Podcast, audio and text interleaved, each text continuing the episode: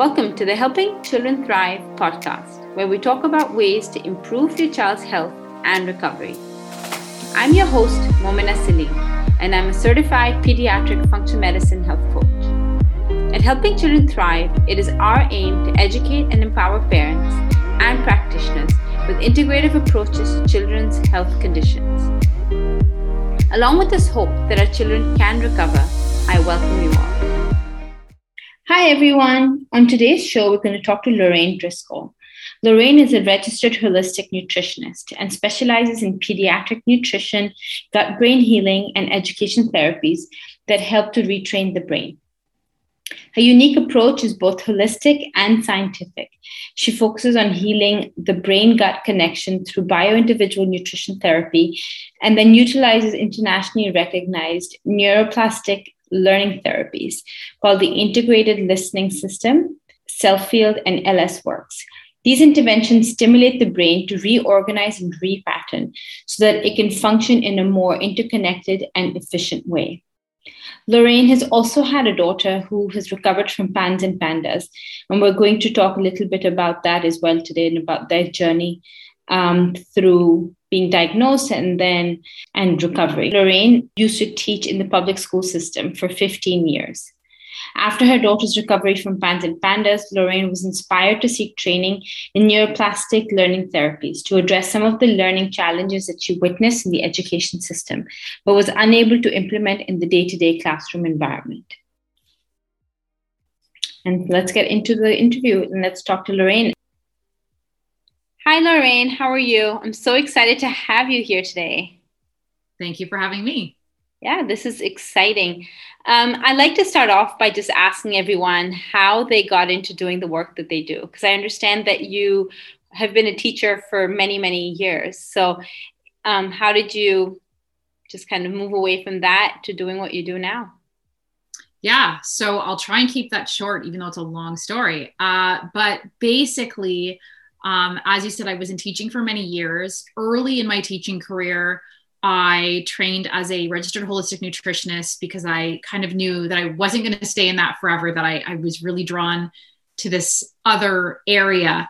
And then my daughter got sick with a neuroimmune condition, and we got all kinds of misdiagnosis. At the time, we didn't know they were such, but everything from sensory processing, OCD, ODD, ADHD, and everything in between, and nothing really made sense. We really didn't get any real answers or solutions, and it was such a frustrating process. And the more I started researching and digging, the more I started learning about not only the impact that, you know, nutrition and gut healing and all of that has on the brain, but this whole other field that's actually been around for several decades, but is not talked about enough. And that is brain organization, primitive reflexes.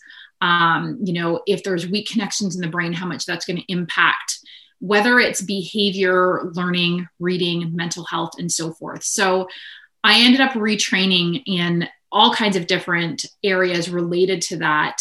And that's what we have as a result. My company, Lorraine Driscoll Building Better Brains, is all about kind of putting the nutrition component and the what I call the brain building component together so that kids can really thrive and overcome their difficulties so that we're not just managing it with, you know, I always say like IEPs and medication and tutoring and behavior plans and all of that type of stuff. So we're going a step above. Yeah, that sounds really, and that's exactly what I want to talk about today. But I just want to take a step back and just talk a little bit about, your journey with your daughter, right? The purpose of this podcast is really to give parents hope and give them a little sense of what others' journeys have looked like and how it is possible for them to try to be on this journey to recovery, right? And so how did that look like for you and your family? You mean in terms of the process? Yeah, just, you know, yeah. Like you did allude to the fact that it was so hard to get so many different diagnoses. And then once you did figure out what it was, how even that is always not very linear, right? Just to have a diagnosis and to get to a point of recovery.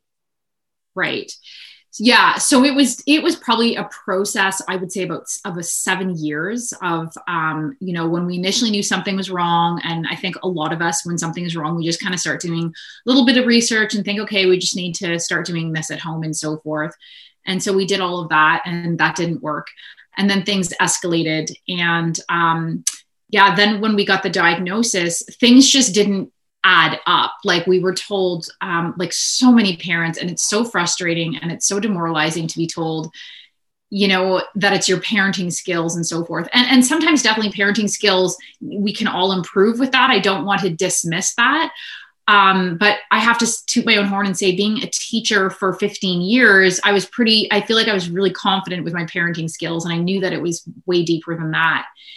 And so then we just kept getting more diagnosis. And then I've always been interested in kind of the more holistic side of things.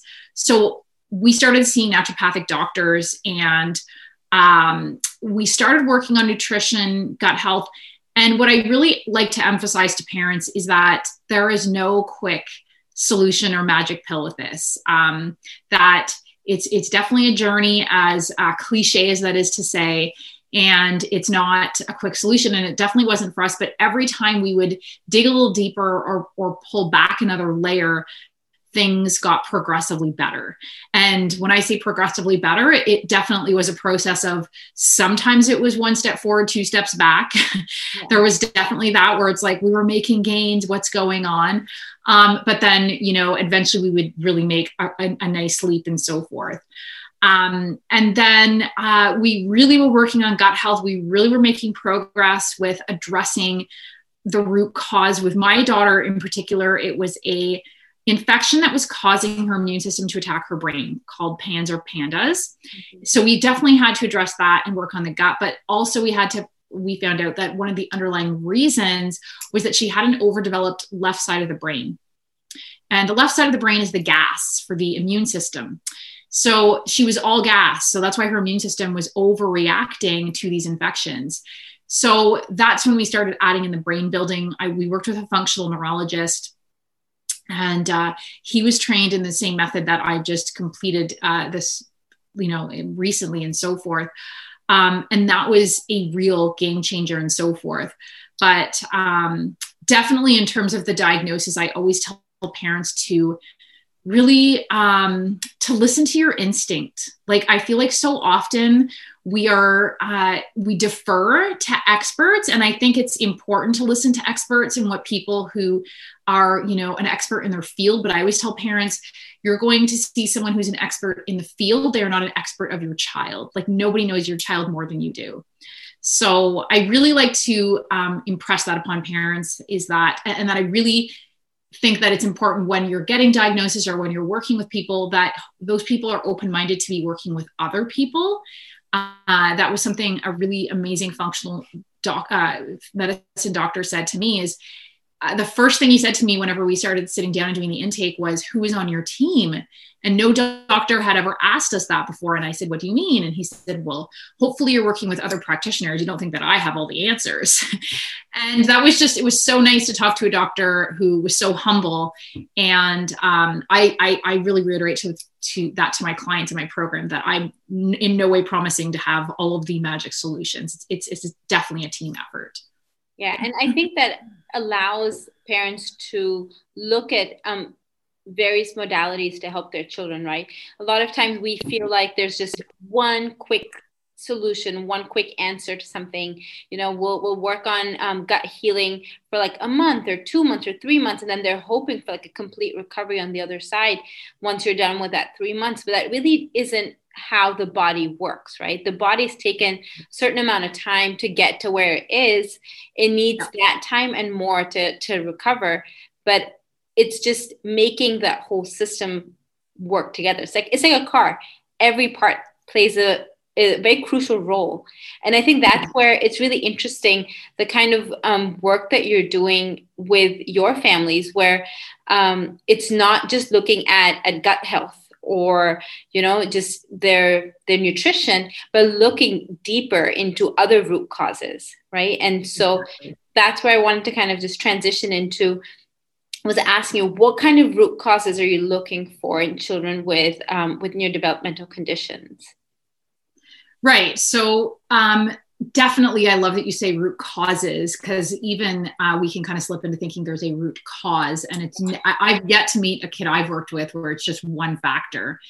And I know that parents spend so much time blaming themselves and thinking, maybe it was that time, you know, that I dropped him on his head, or that I did this when I'm pregnant or whatever. And there's so many factors. So first thing I really look at, number one, is their, you know, health history, like everything from how did the pregnancy go, how did the delivery go, and in early infancy. So, you know, the first few months, were they breastfed? Was there issues? Were they colicky? All of that type of stuff. And then we start digging into actual diet, nutritional deficiencies, and even the parents' health history tells us so much, even in terms of, you know, how genetics might play a role, even though it's not the end of the story.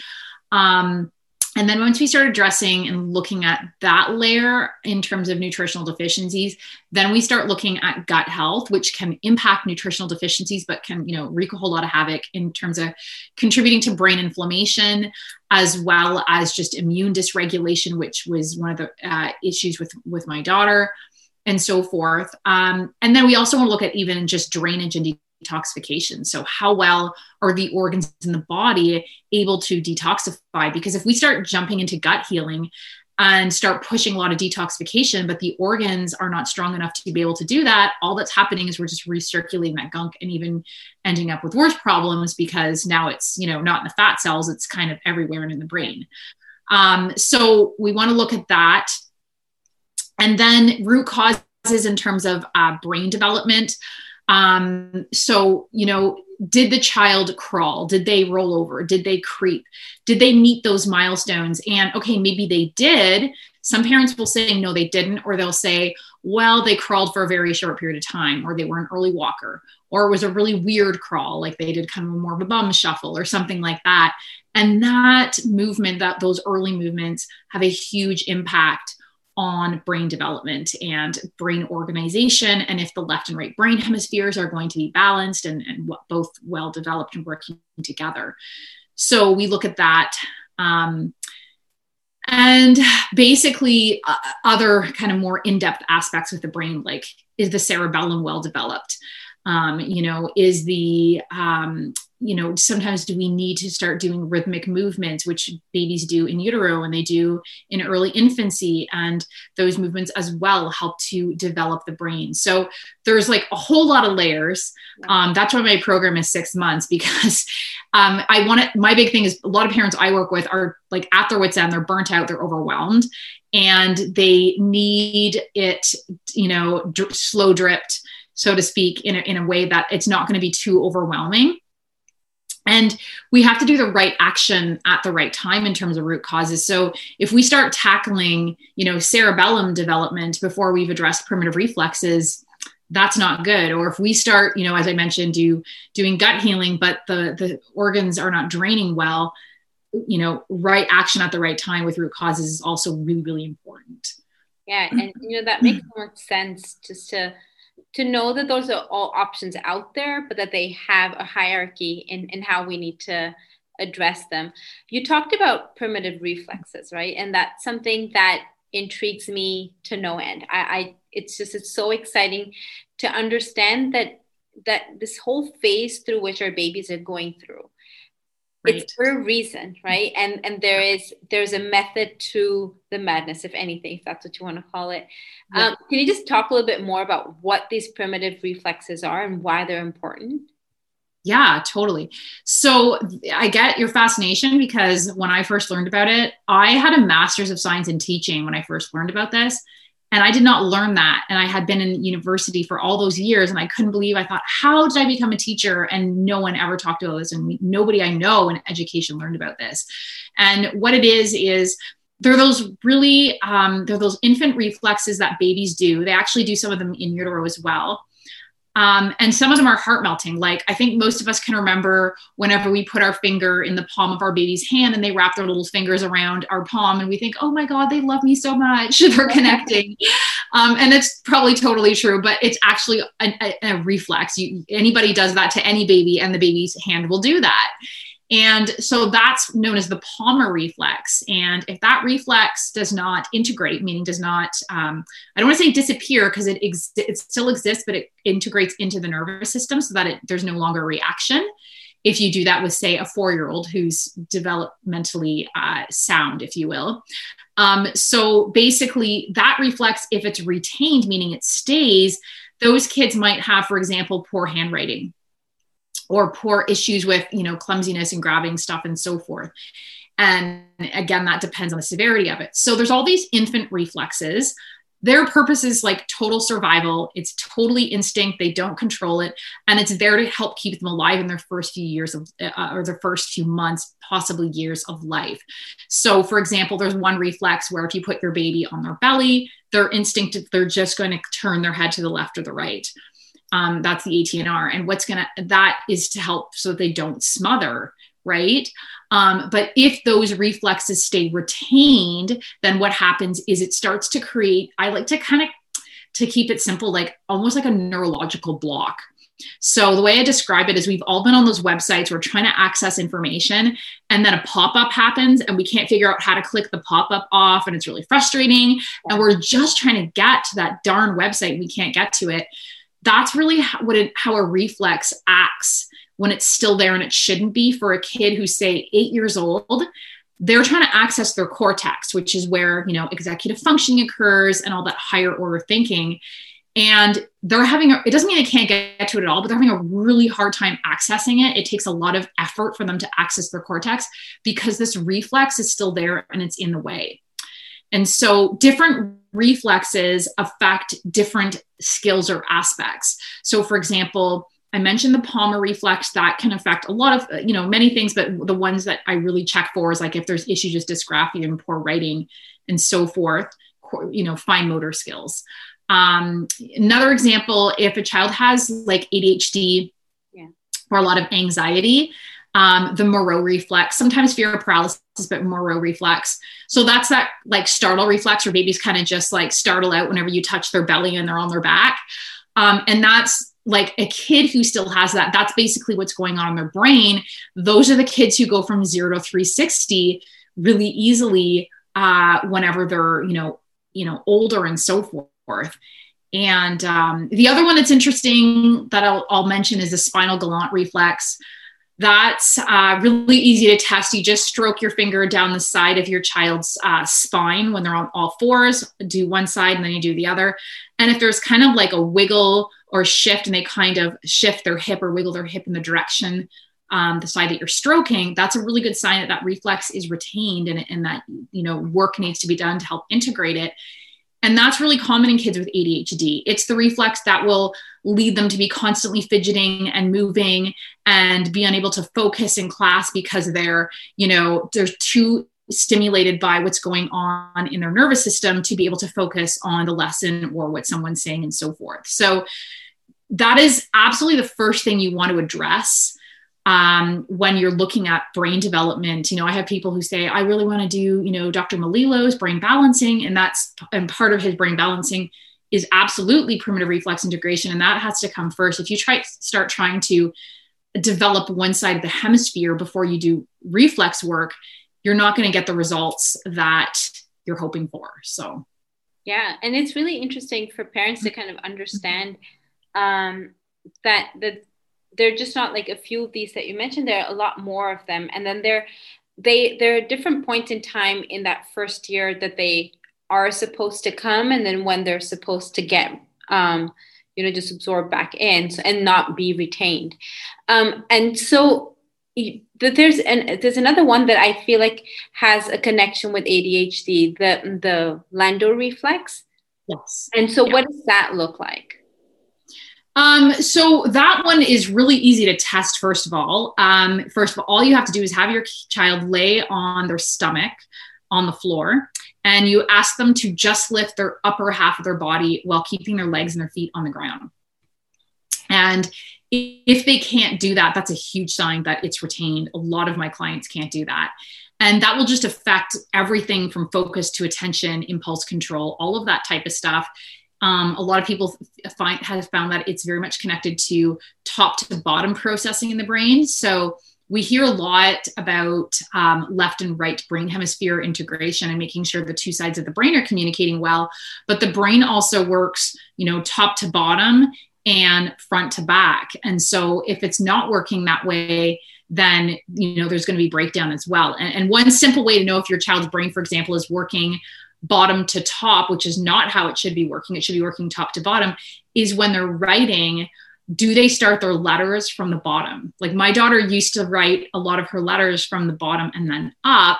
And then once we did all this work, sure enough, she starts it from the top and so forth. So just watching what kids, how they do things.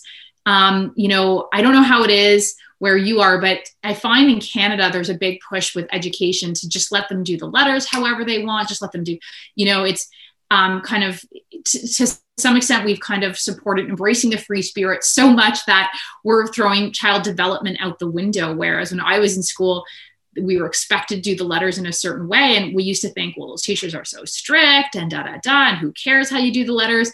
And we're actually finding now that there's actually wisdom behind, you know, encouraging kids to do things certain ways because it helps with brain organization and brain training. So, yeah. And which is so important for especially our kiddos with ADHD, because they just haven't trouble with getting to do a lot of their tasks in a particular order, right?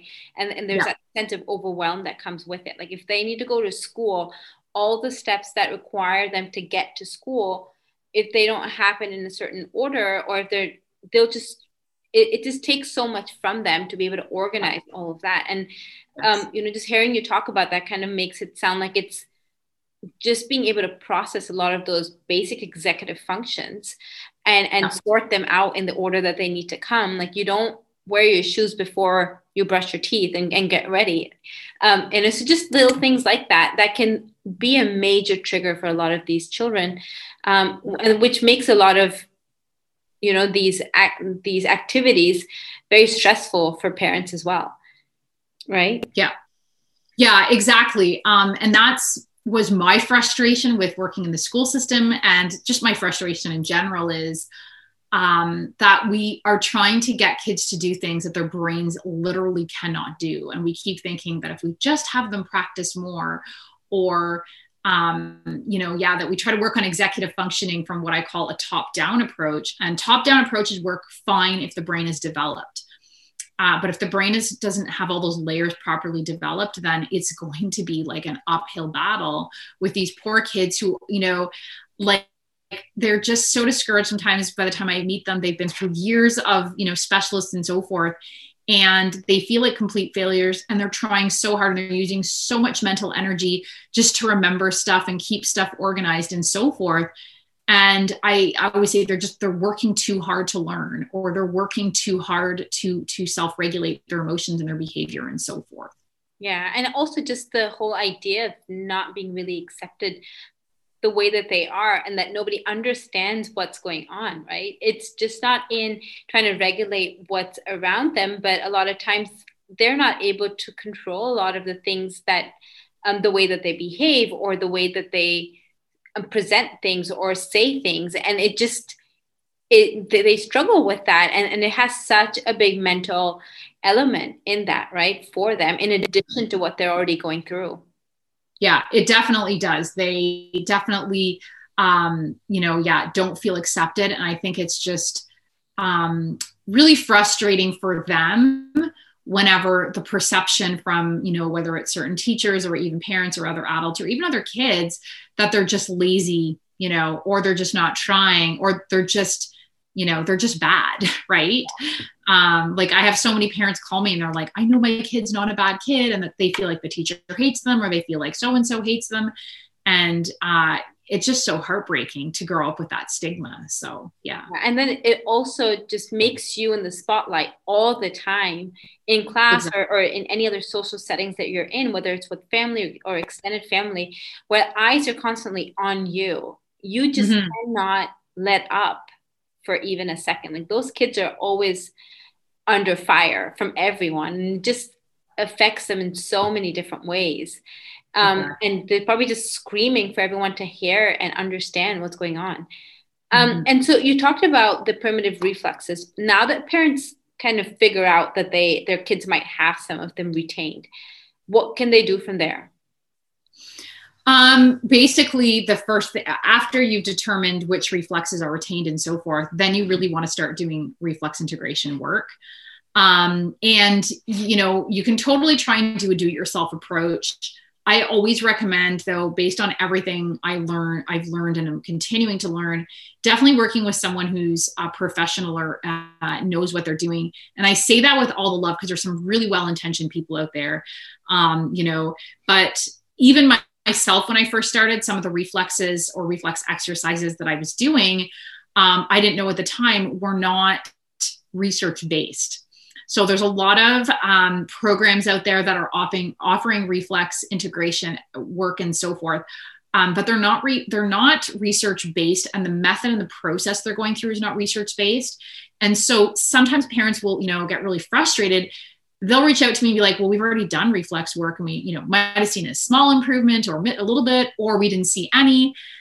And I'm always like, okay, but how did you do it? Who did you do it with? Were they doing research-based based methods and so forth? So, and my big kind of, not I want to say like gripe, but thing that is a little bit annoying these days is, number one, I love that primitive reflex work is getting more visibility in, you know, mainstream media and education and so forth. But my concern is that it's become such a buzzword that we think that's where it stops. And reflex work is primarily homolateral movement. So what it means is it's just one side of the brain. And so it can't stop there. We've got to keep going into those other layers. That's where it begins. It's definitely not where it stops. Yeah. And that was really going to be the next thing I was going to ask you of, once they figure that out, right? And they address primitive reflexes being retained, what's next, right? You talked a little bit about the brain integration and getting both sides of the brains to kind of work together a lot. And I think you can probably go into more detail to explain that, but like a lot of times one hemisphere is way more advanced than the other. And so that causes a lot of trouble as well. So maybe you can explain that a lot better than I did, but about what that is and how parents can look into that. Okay. So yeah, the next step is, first of all, if the goal is to make sure all the reflexes are integrated, once that's achieved, then we want to get into you know, it falls under many names, but brain balancing, brain integration therapy. Basically, the first step is to screen to see if there is, or which side of the brain is overdeveloped and which side is underdeveloped. And then the goal is to stimulate the underdeveloped side. So, you don't want to just go by what I'm telling you on this, because sometimes kids are misdiagnosed. But if a child is diagnosed with a true case of ADHD, autism spectrum, OCD, then typically they have an overdeveloped left side of the brain and an underdeveloped right side of the brain. And that makes total sense to parents whenever you tell them the left brain is all gas. Yeah. Right. Because they're like, yeah, that makes sense. My ADHD child is all gas. And then when there's typically like learning disabilities, depression, dyslexia, that is an overdeveloped right side of the brain, which we know that's decades of research that shows us that, and a underdeveloped left side of the brain, which is where the language center is. And, you know, that makes so much sense with a lot of learning and language-based learning difficulties. So basically what you want to do is you have to stimulate the weaker side of the brain without stimulating the stronger side, because that's already way overdeveloped. And we do that with all kinds of different stimulating the different senses and so forth. And always remembering, like, too, what's interesting, right, is that the left side of the brain, the left brain controls the right side of the body and vice versa. So there's that aspect as well whenever you're doing you know, hemispheric stimulation and so forth. So that's basically the next step that I do with my clients in my program. And that really needs to happen in order to move past just the primitive reflex work. Yeah. And so one of the things that you kind of mentioned, and it was something that has been, I've been thinking a lot about as well, has just been this, sometimes children can present with primitive reflexes or, just this imbalance between brain hemispheres. Can it also just be that there's, they might present with ADHD, but it's actually not what that is? It could just be like a misdiagnosis, and it could just be retained reflexes, for example, just to like pick one. Right. So yeah, that's with such a murky topic. And to be honest, it can even ruffle some feathers when you say it, but I always wonder, like, is there such a thing as ADHD? Because when we look at ADHD and we start looking at root causes, it's never just this weird thing that just appears. It's always the case where it could be poor detoxification, it could be poor gut health, nutritional deficiencies, and then you look at right brain deficiency and left brain overdevelopment. And yes, these primitive reflexes play a role. And my experience is that when you address those, I've yet to see an ADHD case that does not respond to that. Does it mean it completely disappears? In some kids, yes. I've had kids definitely lose their diagnoses. And in some kids, it's like life is just so much easier. It's not perfect, but life is so much easier. So it's kind of tricky to answer that because, I don't want to say ADHD doesn't exist. But from everything I've studied with different, internationally recognized doctors, it's that these acronyms, if you will, like my daughter had so many of them, are basically like a cluster of symptoms. And if you have this cluster, you're ADHD, and if you have this cluster, and that's why we see so much like multiple diagnoses, right? That's actually the norm. It's not even the exception. So parents sometimes reach out to me. They're all new to this whole thing and they're so discouraged and they feel like life is out to get them and their child's a lemon because they have 2 or 3 or 4 diagnoses. And I tell them that's the norm. Like that's most of the kids I work with. Yeah. That's a huge sign that this is not just, some intangible disorder. There's a very clear imbalance and disorganization going on in the brain and the body. And I say, that gets me excited. We can work with that. So, yeah. Yeah. And also it's just that a lot of times, from what you're saying, it sounds very similar to the work that I do with a lot of kiddos with autism as well. It's never just that one thing, right? Like I have some parents come in and say, oh, you know what? It's genetic. Like, let's just put that, and right. And that's why I keep telling them it's way more than just that. There are so many layers. Like you said earlier, it's about peeling back every single layer and addressing that and then seeing what comes up, what's left, what kind of behaviors or even like physical signs and symptoms are they showing once you've kind of addressed some of like the outer layers. And then just kind of digging through to see what's left and how to work with that. Yeah, exactly. It's totally digging into those layers and going to the genetic thing. I'm sure you're well aware of different genes, like the infamous MTHFR and so forth. Yes, can play a role, but I was funny because I was just talking to my husband about this yesterday, how all of us in my family have the MTHFR. Most of us actually have a double mutation.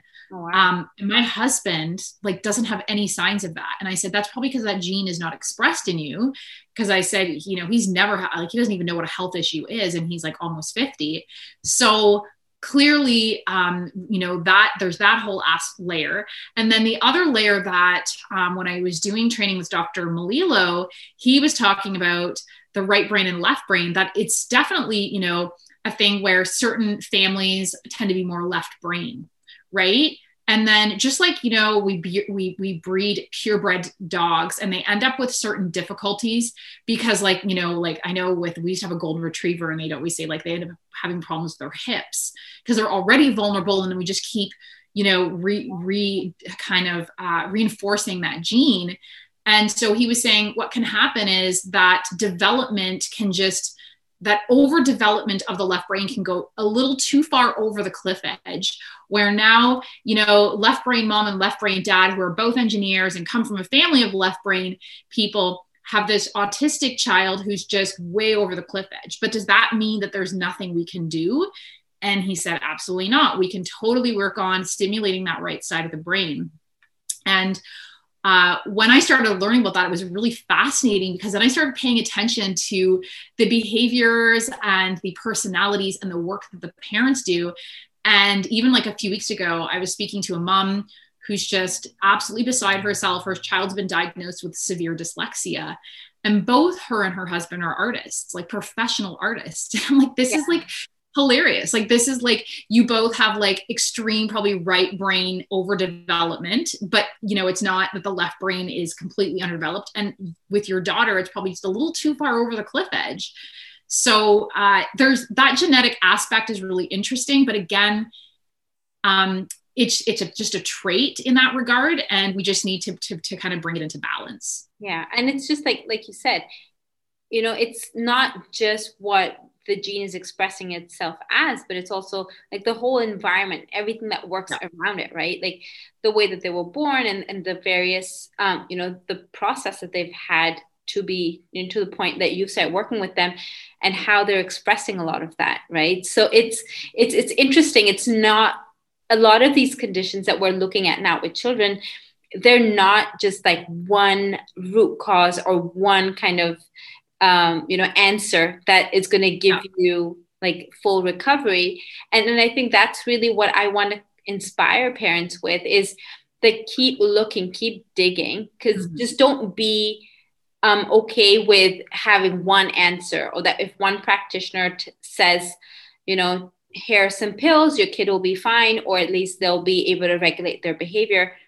Don't accept that, right? Push through and try to look for more answers beyond that, because now at least with the research that we're looking at, and there's a lot of research out there that is showing that, you know, there's a whole world out there that we can look into and work with our kids. And I think that's where a lot of the work that you do, it might not, even for a lot of holistic practitioners, it goes beyond that, right? You're going right into looking at the way the brain is functioning and literally like piecing it apart and saying, you know, the right side is working a certain way, left side is working another way, and then just trying to work with that, right? And that's really a big blessing.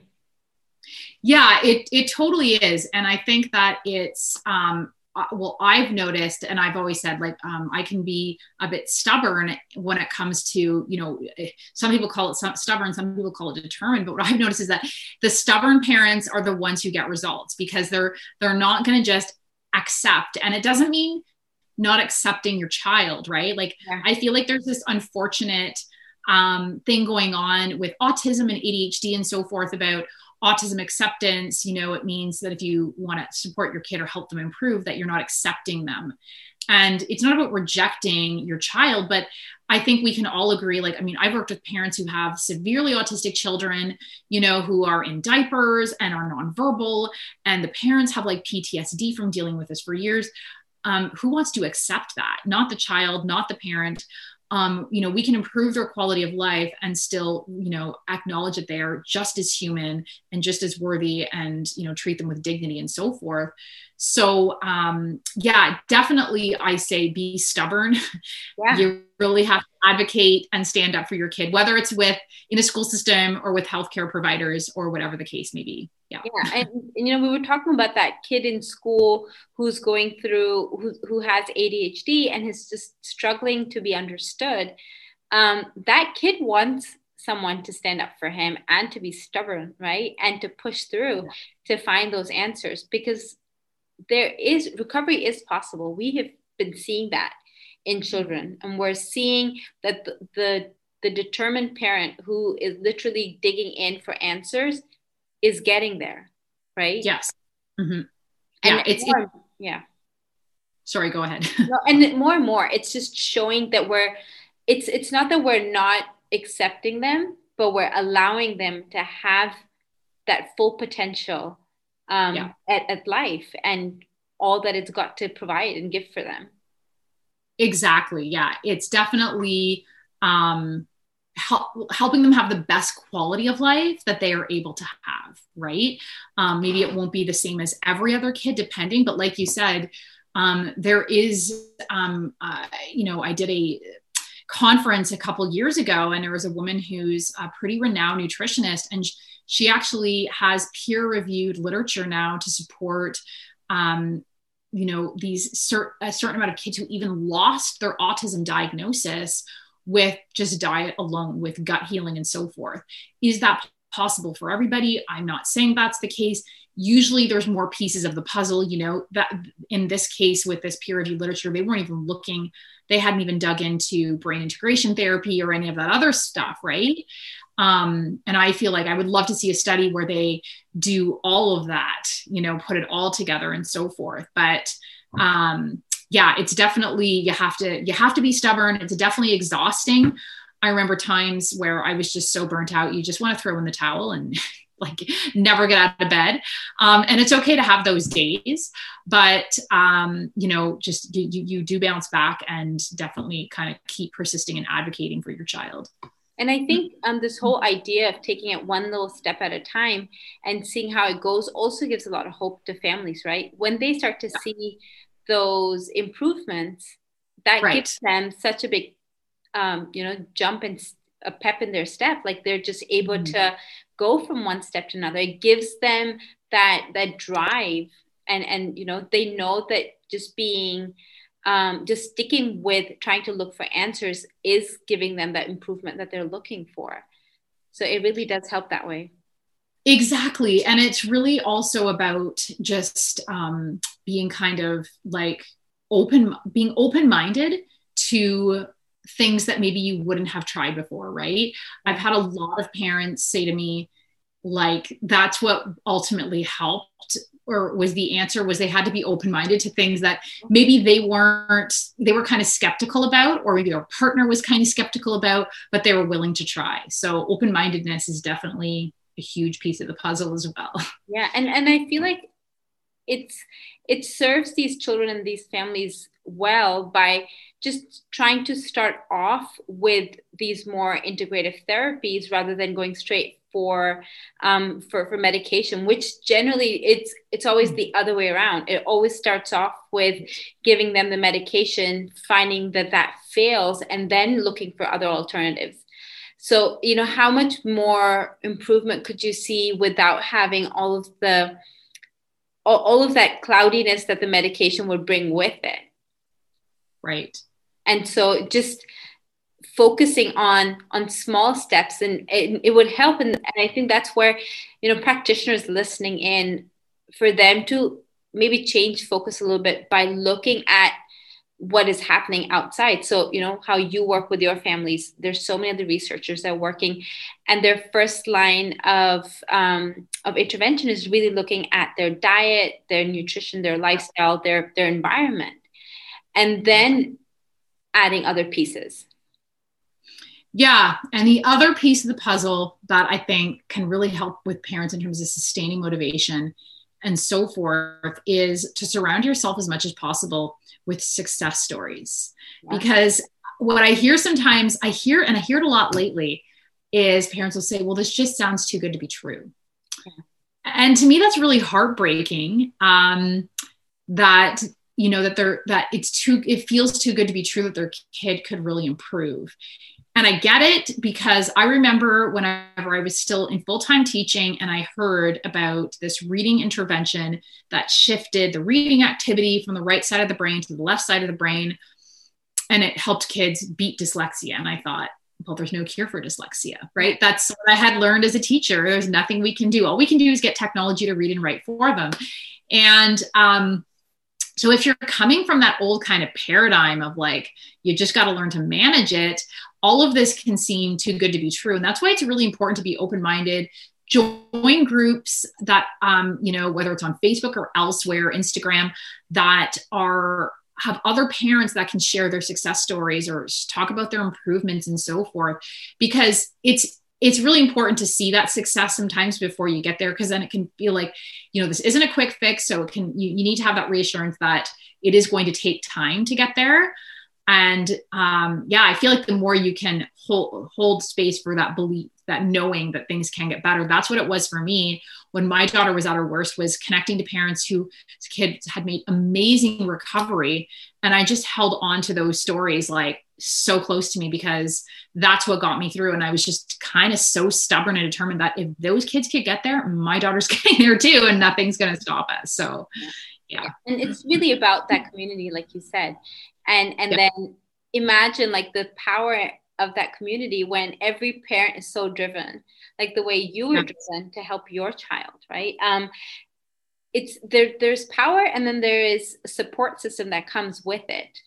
Yes. And which is what all of these parents need. Like you said, when you're given your initial diagnosis, a lot of times it comes in a package, and the package is, this is what your child is like. This is how they will be. This is how you manage it. And there's nothing else we can do about it, or we don't have any other answers.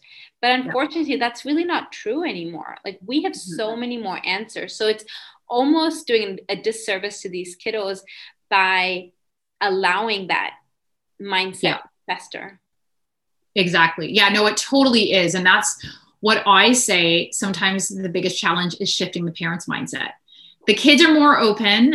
Sometimes they end up with like what I call like, management PTSD, because they've just been to like so many different therapists and not seen anything that they're convinced they're broken, and they just don't want to be in another clinic or office for the rest of their lives.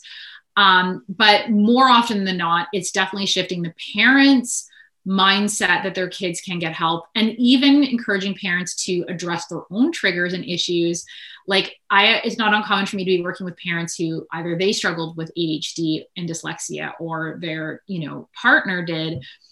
And they will say things like, well, I managed and so forth, and we can get through. And my answer to them always is like, okay, I get it. Cause I grew up with like undiagnosed ADHD too. But do you think the struggle is necessary? Like, if you could have removed that struggle, wouldn't life have been a lot better? And I don't, like, I sometimes even want to say, where would we be now? Like, if we didn't have, like, maybe they'd be even further along. And not to say anything about that, but just that, not to set yourself up for the idea that life, they're just going to have to struggle through it, that if they don't have to, why should they? Right. Yeah. And also like the blessing that research and all of the advances that we've made, is giving all of us, right? Is allowing us not to settle, but to actually go and look for the root causes and then address that and allow these kids to have recovery. And through them, a lot of the parents who've had to live with these conditions and have had to manage them their entire life, they can start working with themselves, because it's never too late to work with yourself and to try to improve your condition. So it goes for the whole family. Like, the healing is across members. 100%. That's what I tell parents is, whatever you're doing in the program, you can do with yourself. And like, it's always really cool whenever, parents, like the whole family does a gut healing diet, and they think they're doing it for, little Johnny here, who's got ADHD or something. And then mom's eczema has disappeared, and dad's not feeling so depressed or moody, and has like, his heartburn is gone. Yeah. And I always find too that their parents often reach out to me for one child that they're most concerned about. But then as we start talking, they'll tell me, well, there's this one too does have a bit of this, and the other one has a bit of that. I'm like, so then let's just work on all of them. Like, how about this is a family thing. And it also helps because the more you can do it as a family, the less that child is going to feel singled out, because that's already how they feel. Right. So I always tell parents, don't be like, this is your special diet and we're eating this and so forth. Yeah. So. It helps with compliance a lot as well. So you wouldn't find that child sneaking around the pantry late at night, eating all the cookies, and just like, all the best laid out diet plans go out the window. Everyone's doing it. There's going to be no food that's going to harm everybody. It's just not in the house. Yeah.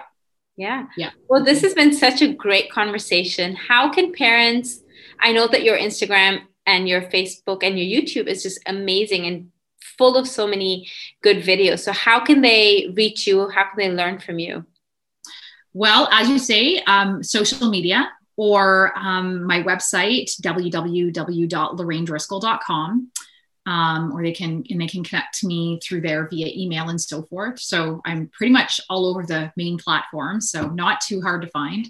Yeah. And definitely the Facebook group. There's, weekly videos and so forth and all of that type of stuff. So Yeah, no, it helps so much because your videos are so informative. So I definitely encourage parents to go and have a look and learn and to get in touch if there is anything that they need to discuss further.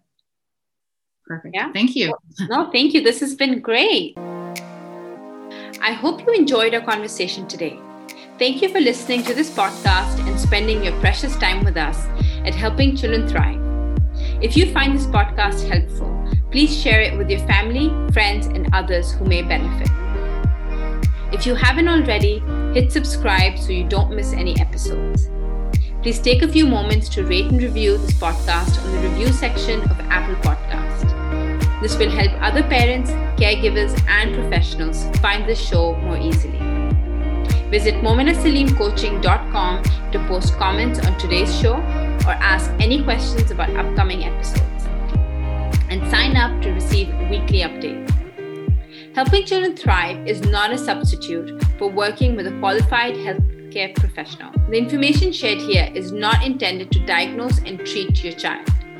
Before implementing anything discussed here on the podcast, make sure to consult your healthcare practitioner. See you all next week.